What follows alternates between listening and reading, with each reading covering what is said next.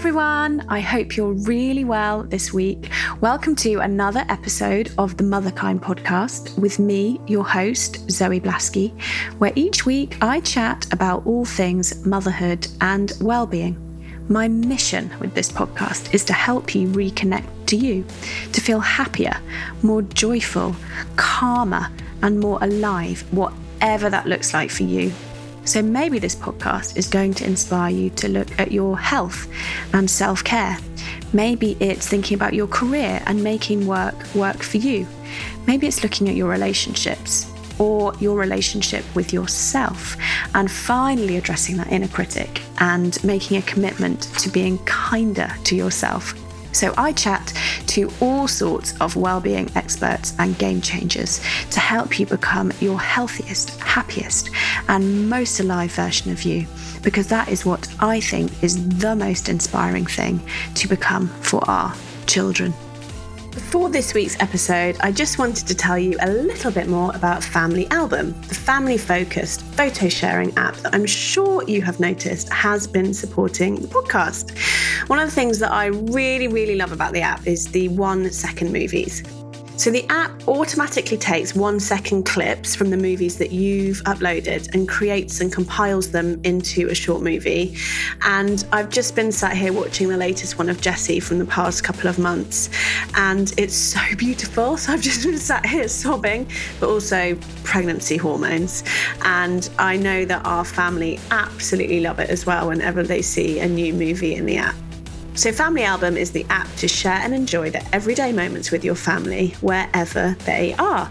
I'd love you to give it a try. Let me know what you think. Download it from the App Store or wherever you get your apps.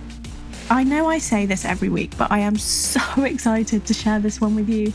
It is with Maisie Hill, whose book I am sure you have probably heard of called Period Power. So, Maisie is a really sought after women's health expert. She's got a decade of experience as a hormonal health expert and also a birth doula. The reason I'm so excited to share this with you is because when I read Maisie's book and I got to grips with my cycle and what my hormones were doing at different stages of my cycle, and therefore how that was going to impact on my mood, how that was going to impact on how I felt about myself and my life, it was transformational. This knowledge is really game changing and life changing. So I hope that you really, really love this episode. And again, I know I say this a lot, but please do share this one with at least a couple of friends. I think all mothers, all women need to know this content. Often we weren't taught it by our own mothers. So, this is something that for a lot of us, I know for me, it was new information. So, please, please, please help me to share it. And yeah, let's continue the conversation on Instagram, motherkind underscore Zoe. We always continue to chat about each episode. I'm in the DMs often. You can ask me any questions, and I know Maisie is the same. So, we will see you over on Instagram. And here is the episode. I hope you really enjoy it. So, Maisie, welcome to the podcast. Thanks for having me. I'm really looking forward to this. One. Yeah, me too. Me too. Because I just love, love, love, love, love your book, Period Power. And I just cannot wait to get into the conversation with you about it. So, where did your passion come from? How did you end up writing a book called Period Power? Oh yeah, it had quite a long gestation period, I have to say. Was it nine months? um, well, yes, the actual birth of it was quite rapid, but the time that came before it. I think this is the thing when you see someone who's created something, it always seems like it's popped out of nowhere. And actually, there's like 10 years of work that's gone into that before they've even got to the point of creating the thing. And that was absolutely the case for me. So I wrote the book very quickly. I had like five months from getting the contract to handing the book in. But behind that, I had over a decade of experience as a women's health practitioner, really specializing in the menstrual cycle and fertility and pregnancy. I also worked as a birth doula during that time. So, really, all of my work was focused on business of the womb, one way or another. But prior to that, I had quite a history of horrific period pain. So, I think as much as I was just totally fascinated by women's bodies, and the remarkable feats that we achieve constantly and consistently we don't really get any props for how amazing our bodies are. So I was always really fascinated by the science of our bodies and the art of what our bodies do as well. But behind that was a very personal experience of debilitating period pain and going on my journey to heal that pain, which I did successfully. But as part of that, I learnt about lots of different therapies and different approaches, and that's what got me focused in the way that I work and the types of treatments that I use. Mm. How did you heal it? Oh, I tried everything pretty much under the sun, all types of things. But for me, what worked really well was a combination of acupuncture and abdominal massage and also looking at my diet and lifestyle. Because I think this is the thing often with women's health issues sometimes there is one thing that is a bit like a magic bullet and it can make a big difference. But really when we're talking about women's health we have to look at it from all the different angles. And it's like yes treatments can get you somewhere often quite quickly but it's only going to work so well or last so long if you do all the other work that's necessary. And often, particularly mums, we're so depleted that it can be hard to really summon the energy to do something and to make a change, even though we absolutely know that we need something to change. It can be so hard to take that first step. So I think working with practitioners is really helpful because they can take those first steps with you get you into a stronger place and then you've got the momentum and you can see where you're going with it and you're in a stronger place to make the changes that you need to. It's so true, isn't it? I think so often we just want that panacea, we just want that pill that we can take. Sometimes we are prescribed the pill when we're younger, right? We just want the pill that we can take that can make it all better. But what I'm hearing and what is in the book a lot actually is around responsibility and educating ourselves and self care and really empowerment. Absolutely. That's the thing is so much of when it comes to health is handed over to the professionals and those professionals absolutely have their place in all their forms. Those are all the types of healthcare professionals. But I think it's really important that we realise that we are the professionals of our own body and we are the ones who are in touch with our own wisdom and our own needs. And we have a responsibility to ourselves and to those around us to really tune in to what our needs and our desires are and to be able to express them to the people around us and to ask for help where appropriate. Mm, and I want to talk about this because it's something that's impacted my life so much is understanding my cycle and being able to ask for help at different points in that cycle. I was totally unconscious before. So can you talk through what you call your period 101, particularly the seasons for someone who has no idea what we might be talking about, you know, what is that and how can we use that to make our lives easier as busy mums? I'll do my best. About three questions in one. We've got time. Yeah. We can meander. Let's start off at the beginning. So, when we talk about the menstrual cycle, just so that we're all on the same page, when we talk about the menstrual cycle, it's the start of one period to the start of the next period. So for some people, that might be 28 days. For others, it might be 32. There are variants there. So the menstrual cycle is that whole length of time during which ovulation is really the star of the cycle, and that occurs on around day 14 of a 28 day cycle. And it splits the cycle up into two sections. So you have from the start of your period to ovulation, which is called the follicular phase. And this is when your follicles, which contain an egg, are developing and maturing.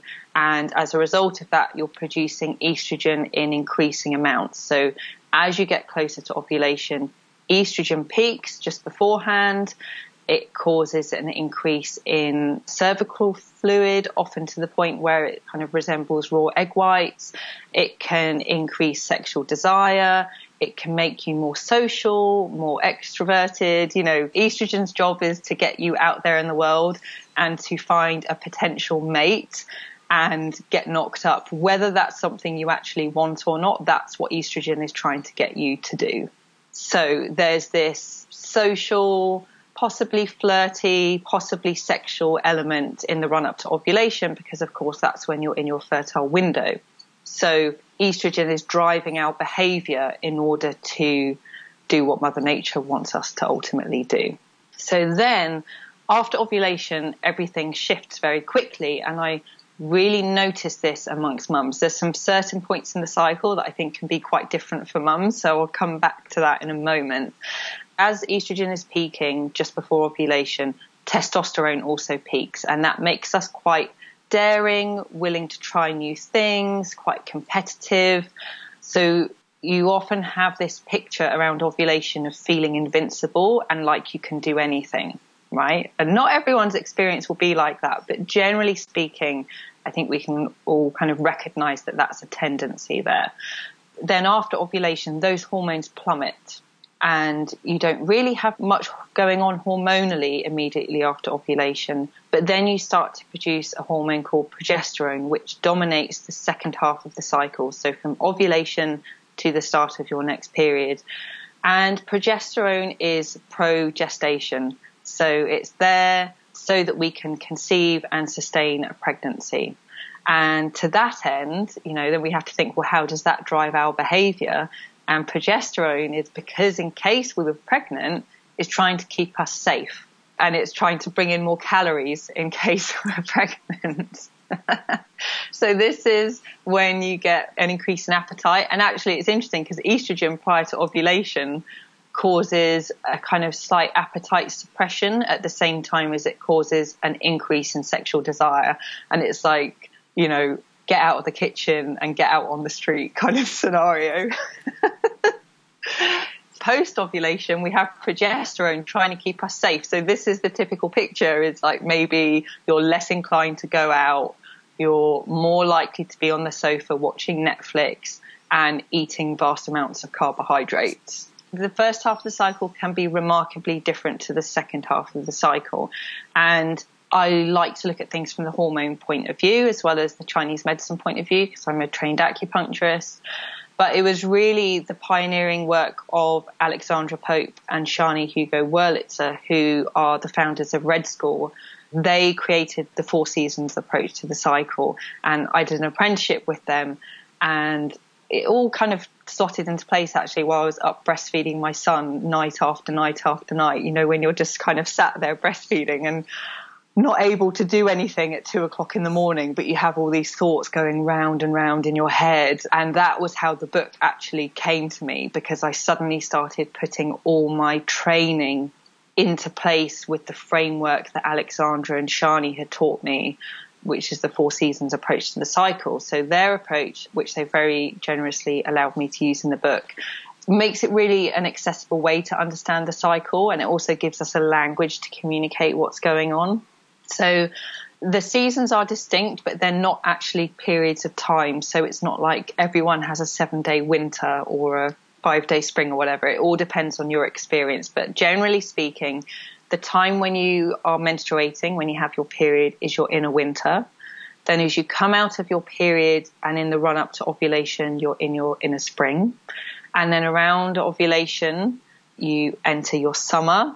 And then when you hit that premenstrual time, which some people love, but it can be quite rocky for some people, particularly mums, I would say, then you are in autumn and then when you come to the time where your period's beginning, you reach your winter again. So it's a really fantastic way of understanding the cycle.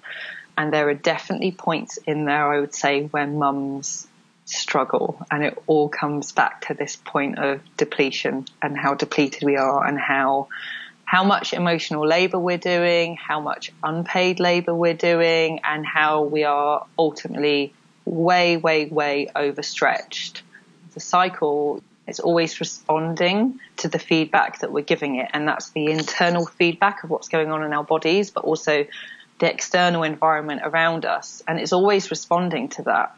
So we would be wise to pay attention to our experience of the cycle because it is often the canary in the coal mine of there's something not quite right with your health or with your life that needs to be changed. So, what might that look like? When is that season when you see mums particularly struggling? Is it autumn? Yeah, it can be autumn. I would say what can happen is as you're coming out of your period, so this is typically when you would hope that someone would notice an increase in positive mood and an increase in energy as estrogen gets going. But if you're really wiped out, either just generally or because you have a very heavy flow and you're losing a lot of blood, then you can be wiped out in your spring because spring is a great season for parenting. It really is because you have a natural curiosity and an interest in doing things and exploring and having fun. You know, this is the season when I love getting right on the ground with my son and seeing what he's up to and like being really attuned to him in a really fun way. So that's something we could all do with as mums. But if you're wiped out on whatever level, maybe you're iron deficient or maybe you're just overstretched, then you're not going to be able to enjoy the traits of that part of the cycle. So often what I see is around day six of the cycle, mums hitting a wall, and that can be because they maybe managed to take some downtime whilst they were in the heaviest part of their period, but then suddenly they're like, well, I had my two hours in bed and now I've just got to crack on with life. So they're just going at it too soon. I think that's really the biggest one is just trying to do too much. And often there can be guilt coming in for taking time off or for requiring our own time that is separate to our family. So that can be a struggle. And I often see mums struggling immediately after ovulation and that plummet in hormones affects mums quite severely sometimes. And I think especially the contrast of feeling perhaps quite capable and confident and that sense of invincibility suddenly just deteriorates and maybe going to a place that feels quite vulnerable, sad. And I think, you know, that's when the inner critic can really start to jump in. So that's a point. And then autumn, I reckon, for mums can be so hard because that's often a season where we just want to go off on our own and focus on the things that are important to us and aren't about families. And it's more about taking care of ourselves or perhaps wanting someone to take care of us at that point in the cycle or to be among our peers instead of people who require something of us and you know just to enjoy time with our friends but of course the reality is that you're just like trying to hide in the toilet and have a wee in peace so what I love so you know, much about the cycle approach and your whole approach is the word that just keeps coming up for me is self compassion. Is that when we understand this cycle because I was that type of person. I had no idea when I was in my cycle. I had no idea of any of this knowledge. And it was actually my husband who used to say to me, I'd be crying, saying, I can't cope with my life. I hate my life. I want to change everything. And he'd say, Is it your period soon? Like, sort of wincing, knowing that I might just growl at him. But that's how unconscious I was. And I think when we can start to understand this knowledge and then track our own cycles, it can just bring so much self compassion. So I know today when that critic's roaring or when I just want to retreat, I don't need to change my whole life. I just need to understand that's where I'm at in my cycle. Exactly. And I think really the only criticism that I come up against for my approach is when people say, to me specifically, oh, well, it's okay for you because you've got your own business, so you can change your life to suit your cycle. And I'm like, really? I wish I could do that. I definitely can't do that. And sure, having my own business does mean I can be flexible at some points, but having a three year old doesn't mean that I can be flexible at points. Yeah, because I've noticed it a bit on social media and a bit of the chat is about well, when you've got this knowledge, design your life around your cycle, you know, so when you know you're going to be feeling confident, book your talks in for then. And I get the principle, but I think for 99.9% of people, that's totally unrealistic. That's why I yeah. think it's more about self knowledge and then self compassion. Yes, that is exactly it. And I think, you know, the reality is that most of us will be able to make some changes, but they're unlikely to be to the degree that we would love to change things. But I like to use the analogy of it being like the weather. You know, like if you look out the window and you know it's going to be a rainy day, then yeah, some days you might think, oh, I'll just stay in instead of going out and, you know, meeting my friend for a coffee or whatever. But most of the time, you're just going to put on a raincoat and some decent boots and walk out the door. But you just know what the weather is going to be like. So you're prepared for that and you can mentally get used to that idea and what your day is going to be like.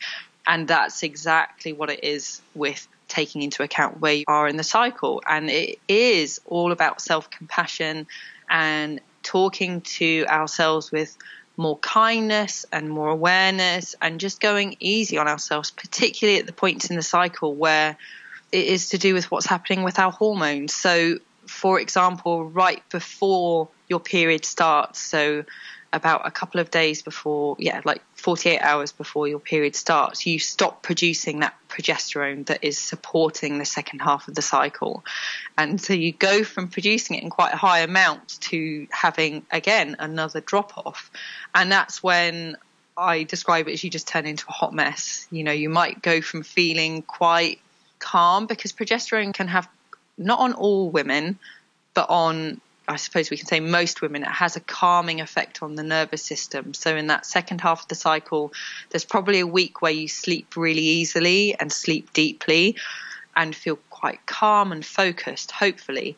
And then right before your period starts, that progesterone drops off and you suddenly have insomnia, might start having night sweats, maybe feeling anxious, and the word that comes up a lot is feeling pathetic and like you can't do anything and what's the point in life? And oh I'm I can't get this done you know. And I once had a client who was trying to implement a new exercise routine at that point in her cycle which was like oh it's just useless. You know I couldn't get to the gym. I couldn't do anything. It felt like my arm arms and legs weren't moving properly. It's like yeah because you've got no hormones on your side to help you do that. If you'd waited a week later you would have had estrogen on your side being like yeah get out there girl. Try something new and really go for it.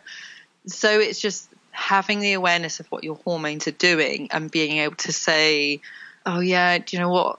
Maybe this isn't a day to go all out. Maybe this is a day where I'll just get by and see what I can do. But I'm not going to push myself and I'm not going to berate myself for not succeeding in the things that I'm more capable of at other points in my cycle Mm. the other thing that I absolutely love about this knowledge is then sharing it with our families.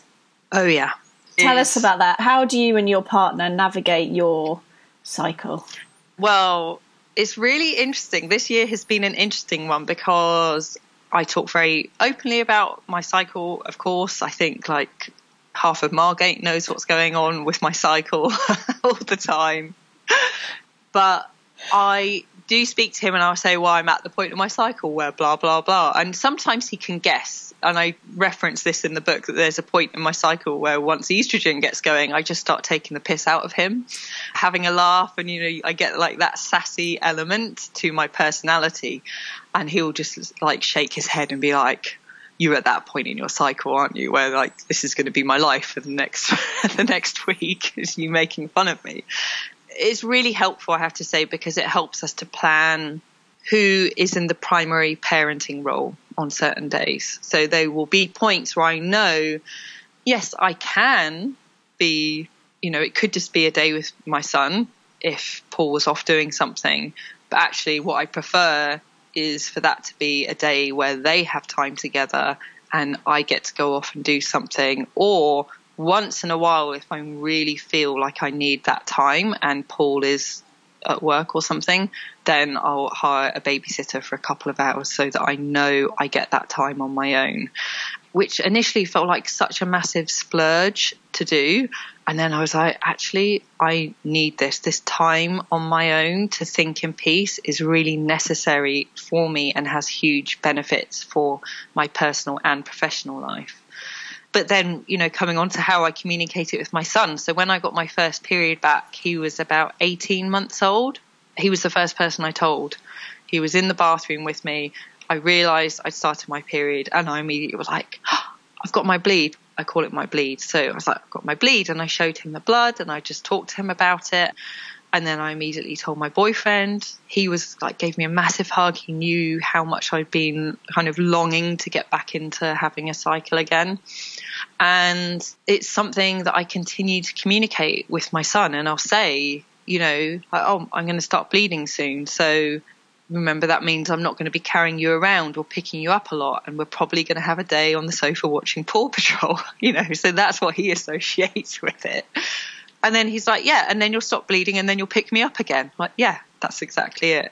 So it works really well, and I just think it's really important to be communicating what's going on with our bodies to our children, regardless of their sex, because we just need to normalize it and break down the taboos and all the secrets and the shame and to get rid of all the disgust that on some level we have all been made to feel.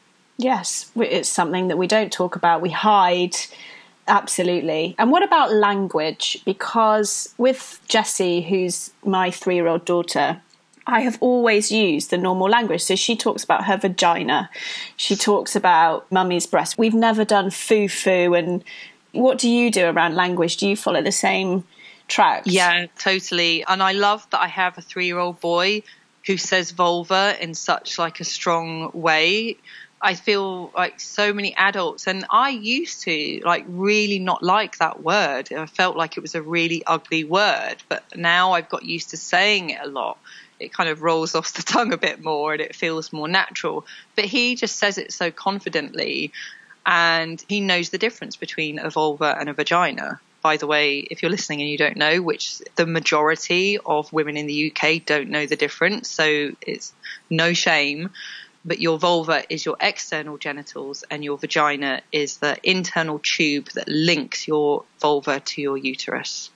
So he knows the difference. Jessie doesn't know the difference. But she says vagina. And I've noticed when I'm with other mums, I've noticed them raising their eyebrows. It's so yeah. interesting. Whereas to me, I feel like the reason it was so obvious to me is because I don't give her arm a weird name. And I felt no. like it's really shaming. If I give her vagina a weird name, what am I saying? I'm saying that this is something to be shameful about, or this is something that we have to give a different name to. And that's not the message that I wanted her to get about her body. Yeah, exactly. And it's so wonderful that you're doing that. And it's the same with with Nelson's body parts. It's like talking about his penis, and he came home from nursery and was like, "They call it a willy," like thinking that was such a weird thing. But you know, talking about it in all normal ways, and also responding to how, as far as I'm aware, all infants touch their genitals to self-soothe, and talking about that in a way that doesn't result in shame and saying, Oh, is that helping you to feel relaxed? And just like bringing in talking about genitals and just making, let's call it sex, you know, just bringing in those conversations from a very early age so that you don't have to have a big conversation when it's too late. You're already bringing it in from an early age. And when I've come up against it, not often, but sometimes people have said, well, why do you use the scientific terms. And like you, I'm like, well, we don't make up other weird names for other body parts. But I just kind of like to leap to the extreme, and this is where my boyfriend's always rolling his eyes. But I'll just talk about well, we know from the research that actually teaching children the proper name for their genitals helps to reduce instances of sexual abuse and it helps to prosecute cases of sexual abuse. And like, no one can come back to you after you've said that to them about it. And I think that's actually a really important thing to be discussing and to be informing the kinds of discussions and the language that we use within our families. It's really important. And how do we know what is age appropriate? So Jessie asked me, she's nearly four, and she asked me the other day how the baby was made. So I talked to her about it. I just said, well, this is what happens. And but I was thinking, oh, I'm not entirely sure where the age appropriateness comes in. I went on instinct, but have you got any wisdom that we could? What isn't age appropriate? What's helpful? What's not? Yeah, it's interesting. So you have to look at the context of your family and thinking about your children and what feels appropriate for them. But I think it's often easier if you start these conversations from a very young age because there's certainly women I've worked with who are mums whose children are six, for example, and they are scared of blood somehow. So it's harder to bring it in then. But there's a fabulous account on Instagram called Sex Positive Families, and they talk about a lot of these things, and that's really wonderful.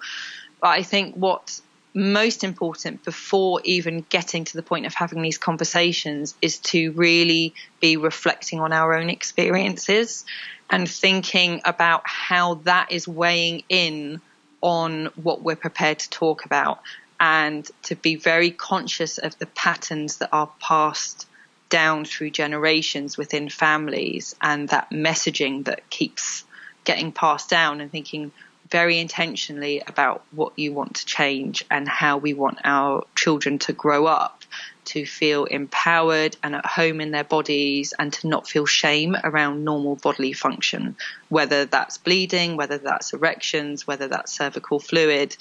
All of these things are normal and it's all part of our physiology and human behavior. So I think that earlier we can bring in conversations around that, the better it's going to be for all of us. Is this something you're transforming, or is this something your parents taught you and you got right, hence the passion? So when I got my first period, my mum, I'm sure this is going to be familiar a story for lots of people listening, gave me what seemed like the most humongous size pad to use. You know, and I was having some cramps and she was like, "Well, it's just part of being a woman." And like this is what you got to put up with. Decades later, I spoke to her when I started doing all this work. I wanted to know what her experience of her first period was like and to speak about her pregnancies and her postpartums and about her menopause and really know her stories. So I asked her about her first period and I was just astounded when she said, that her mum had given her an absolutely huge pad and told her the same thing and how much she hated it. And I said, Mum, just want to bring your attention to something that that's my story as well. I know that she did the best with what she had and the level of awareness.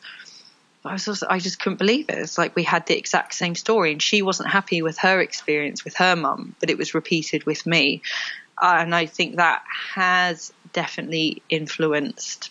You know, I grew up in a safe and happy home, and I was raised to be confident and independent. So I think, and also my mum had great books on her bookshelf. She had Women's Bodies, Women's Wisdom by Christiane Northrup on her bookshelf. So I read that when I was 16. Wow. You know, this was like the early seeds of my career came from that. So I was very fortunate to grow up in a home where there wasn't shame and there wasn't disgust. But what there was was this, and I think it's very, very common, are comments like if you are wanting to be alone or wanting quiet time and someone else in the family dynamic isn't happy with that and then in my mum's case, saying, What's the matter? Is it that time of the month? And writing it off. So, writing off the emotional experience, whatever it is, as being hormonal or that time of the month, which I have an issue with from a personal experience, but also professionally, I think we do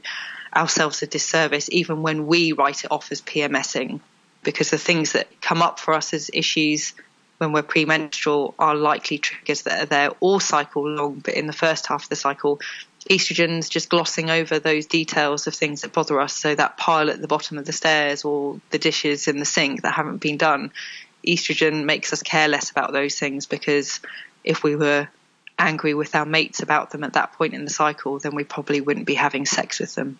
Mm, and I think that whole as you say, that language around, oh, is it that time of the month? It's tinged with so much shame.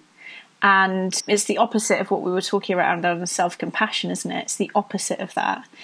So, with our daughters in particular, I know you've got a son, but with our daughters, is there anything you would invite us to be bringing in around this conversation? I'm going to start talking to Jessie a lot more about the seasons and hormones. Is there anything else like that that's important yeah, daughters. I think that's the thing is really thinking about the whole of the menstrual cycle. So when we talk about the menstrual cycle, the emphasis is often on the time when we're bleeding, but there's all the other hormonal events. And actually, ovulation is the star of the show, and you have to ovulate. Well, you don't have to. In a menstrual cycle where you are ovulating, you have to ovulate to have your period. So, you know, talking about that and bringing in that language. And I think there are so many opportunities to do that in an interesting way. Have you come across Jane Bennett? She's an Australian author. She has a fabulous book called A Blessing, Not a Curse. And she does work specifically with mothers and daughters. And so I definitely recommend checking her out because that is the field that she works in, whereas I tend to work with women who are older. So checking her out would be what I invite you to do. Mm, it's so important because, like you say, this cyclical, you know, if we can give our daughters and sons, you know, a different mindset and a different empowerment attitude around this, that's what they're going to pass on. And I think that's the thing is also, especially with the males in our lives, whether it's boys or or male partners, but it's also, I think, helpful for young girls to understand if they can't get the concept of the length of time for a menstrual cycle, is to talk about the 24 hour cycle and how when you wake up in the morning, some of us are a bit groggy, some of us are bright and sparky, especially children. But then there's a lull in the day where they might feel a bit tired, and then there's a time in the day where they want to do a certain activity. And it's talking about how cyclical our life is, and then reflecting on that and saying, particularly for males, is to say the menstrual cycle is just a longer period of time. So when you know men don't get it and they think, oh, we're just a roller coaster, you can just say, well, you know, you have dips in your day, you have peaks of energy and points in time where you're feeling a bit more tired or feeling more productive or more social, and that's exactly what the menstrual cycle is like. That's such a good way of describing it because all children get that at lunchtime. They normally need to sit down. it's like yeah, it's, yeah, it's or a top up snack, or you know, there's all of that. Yeah. It's a really, really good way of describing it. And I did want to ask you one thing, which was about our daughters or starting periods earlier. Yes. Because I'm, I'm just hearing that. What are the, some of the stats on that? Is that real? It feels to me like it is. Yeah, it is happening sooner. And that's thought to be partially to do with body composition and childhood obesity and your body reaching a threshold and a point in the maturation process where your body suddenly starts getting the signal like okay, let's start releasing eggs because your body's getting primed for possible pregnancy. So it can be to do with body composition, but it can also be to do with exposure to hormone mimicking chemicals in the environment and our exposure to them through food or our environment. Is there such a thing as an average age and where is it now? I'm sure there is. I can't think of what it is off the top of my head. Because I'm hearing of girls like 10, 11. I spoke to someone the other day whose daughter is nine, which, you know, just breaks my heart. It really does. It's not a good situation at all. But this is why it's important to be having conversations because if you think, you know, that a seven year old or an eight year old is too young, well, actually, she could already be getting those signals from her body to start menstruating in the coming years. Mm, it's a really good point. It's a really good point. And I love your point about just having these conversations early so that you don't have to have that sit down like I had. yeah. You know? Yeah. The one that no one likes. It's awkward, awkward for everyone. No one wants that. So I love that around starting early. Before we close, I just wanted to ask you because you are a mum and because you do have all this amazing wisdom and knowledge, is there anything else that you want the mums listening to this that we haven't touched upon that you think is really important for them to reflect on or to go and look at, or maybe just an invitation? When you're in the motherhood phase of life and you're in the run up to menopause, possibly already in perimenopause. So, perimenopause is that period of time before your periods stop when you start getting what we call as menopausal symptoms. So, like insomnia, mood changes, irritability tends to be a big one, night sweats, hot flushes, that kind of thing. So, there's this time from pregnancy until menopause where our cycles are really working us and it can feel like really hard work. It is hard work being a mum and being a woman with a menstrual cycle. It often feels like those two things are like a double whammy that you're getting hit round the head with on a daily basis. So it can feel like hard work, but it is also an incredible gift and an opportunity to discover yourself and the essence of yourself through working with your cycle. I think it's really important to make the most of that whilst you are still in your menstruating years and before you transition into your menopausal years, which bring an entirely different experience and power to them. But when we are in our menstruating years, our cycle is preparing us physically and psychologically for that transition. And that transition can be very positive. It can also be a bit of a tricky ride for some people. So I think it's important for us to be doing the work with each menstrual cycle so that by the time we're coming up at that point in our life, we at least, like you said, have that self compassion and understanding of ourselves. Mm, it's beautiful. It's just like the seasons of our cycle. It's almost like the seasons of our life, yeah. isn't it? Which yeah. is a whole other conversation, a beautiful conversation that I also love talking about. I love it when we just raise things up a level like that. It's so helpful, isn't it? I always ask the same question at the end, which is if you could give just one gift to all the mums in the world, what would it be and why? A lie down, I think. A nice lie down in peace with no one disturbing you, just to have that time for yourself, whatever you want to do with it, I think we could all do with that. And it's hard because even when you do have that time, it can take a while to soften into it. And it often feels like, oh, great, yeah, I've got this time. But actually, you spend all that time trying to get into that state of relaxation that we're craving. And then just as you get there, is when your boyfriend's sticking his head around the door going, can we get back on track now? so true. I, so many mums say that to me. They say, I'll get a window of time, but I'll spend 50% of it trying to decide what to do. Should I watch a movie? Should I sleep? Should I read my book? Should I meditate? Should I do yoga? You know, that panic of like, yeah. what shall I do with this time? And I always say, yeah. have that prepared. Know what works for you. Know what you're going to do. Yeah, exactly. That's such that. a good tip. Yoga Nidra is fantastic. You know, there's lots of free things you can listen to online, but that's just a yoga practice where you're listening to a very relaxing script. And I think it's roughly speaking, it's meant to be like if you listen to that for 20 minutes sitting or lying down, it equates to two hours sleep. So that I think is really great, and especially for mums who have young children who can't nap when the baby naps, even though everyone's telling you that's what you should be doing and that's what you would love to do that's a really great way to rest and replenish your energy. Absolutely. I'm a huge fan of Yoga Nidra. I'll put some links in the show notes. So if people, you know, maybe you send me a couple you like, I'll put a couple I like in there and then people yeah, can access that. So if someone wants to learn more about you, they can go to your website. But what I'm really excited about is that you are launching a membership community, aren't you? Tell us a bit about that. So the membership is called the Flow Collective and it's all about putting what's in the book into practice basically. Every month we're going to have a monthly theme which might be something like nutrition for hormone health or dealing with rage parenting through the cycle and it's going to be a mixture of expert level information from me and guest experts and Q&As with me and community sharing circles where we're getting to hear each other's stories, experiences, struggles. So I'm really excited about it because it's low cost and it's accessible. And I know that my community have been really wanting a community after the book. And so I've been really pushing myself this year to get it up and running. So that's going to be starting soon. And where does someone join that?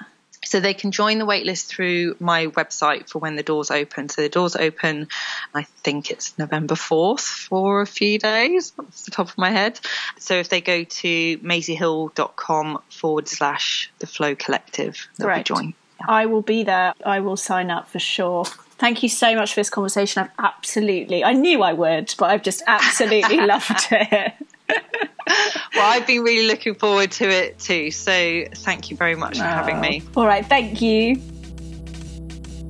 So that's it. Thank you for listening to the episode. I hope you really enjoyed it. And if you did, please do leave a review on iTunes. It does make a massive difference to the number of mums that we can reach with this content. If you were listening to that episode thinking about one of your friends, that they might benefit from what we were chatting about, then just tag them in on Instagram. My bio will include the link to the podcast so they can find it really easily from there. People often tell me they're desperate to share it with their friends. So if that's you, then please do. I feel like the guests that we have on the podcast, their wisdom just deserves to be heard far and wide. So help me make that happen. I'd be very grateful. And also, if you want to send me any comments or thoughts about the episode, then please pop over onto Instagram at motherkind underscore Zoe. And also, just to let you know about my coaching. So, I do work one on one with mums on my program which is a three month program called Reconnect to You. So, if you want to work with me on taking your power back in any area of your life, then please do get in touch. Just drop me an email, zoe at motherkind.co, or look on the website, www.motherkind.co. That's it, and I hope you have a wonderful rest of your day. Take care.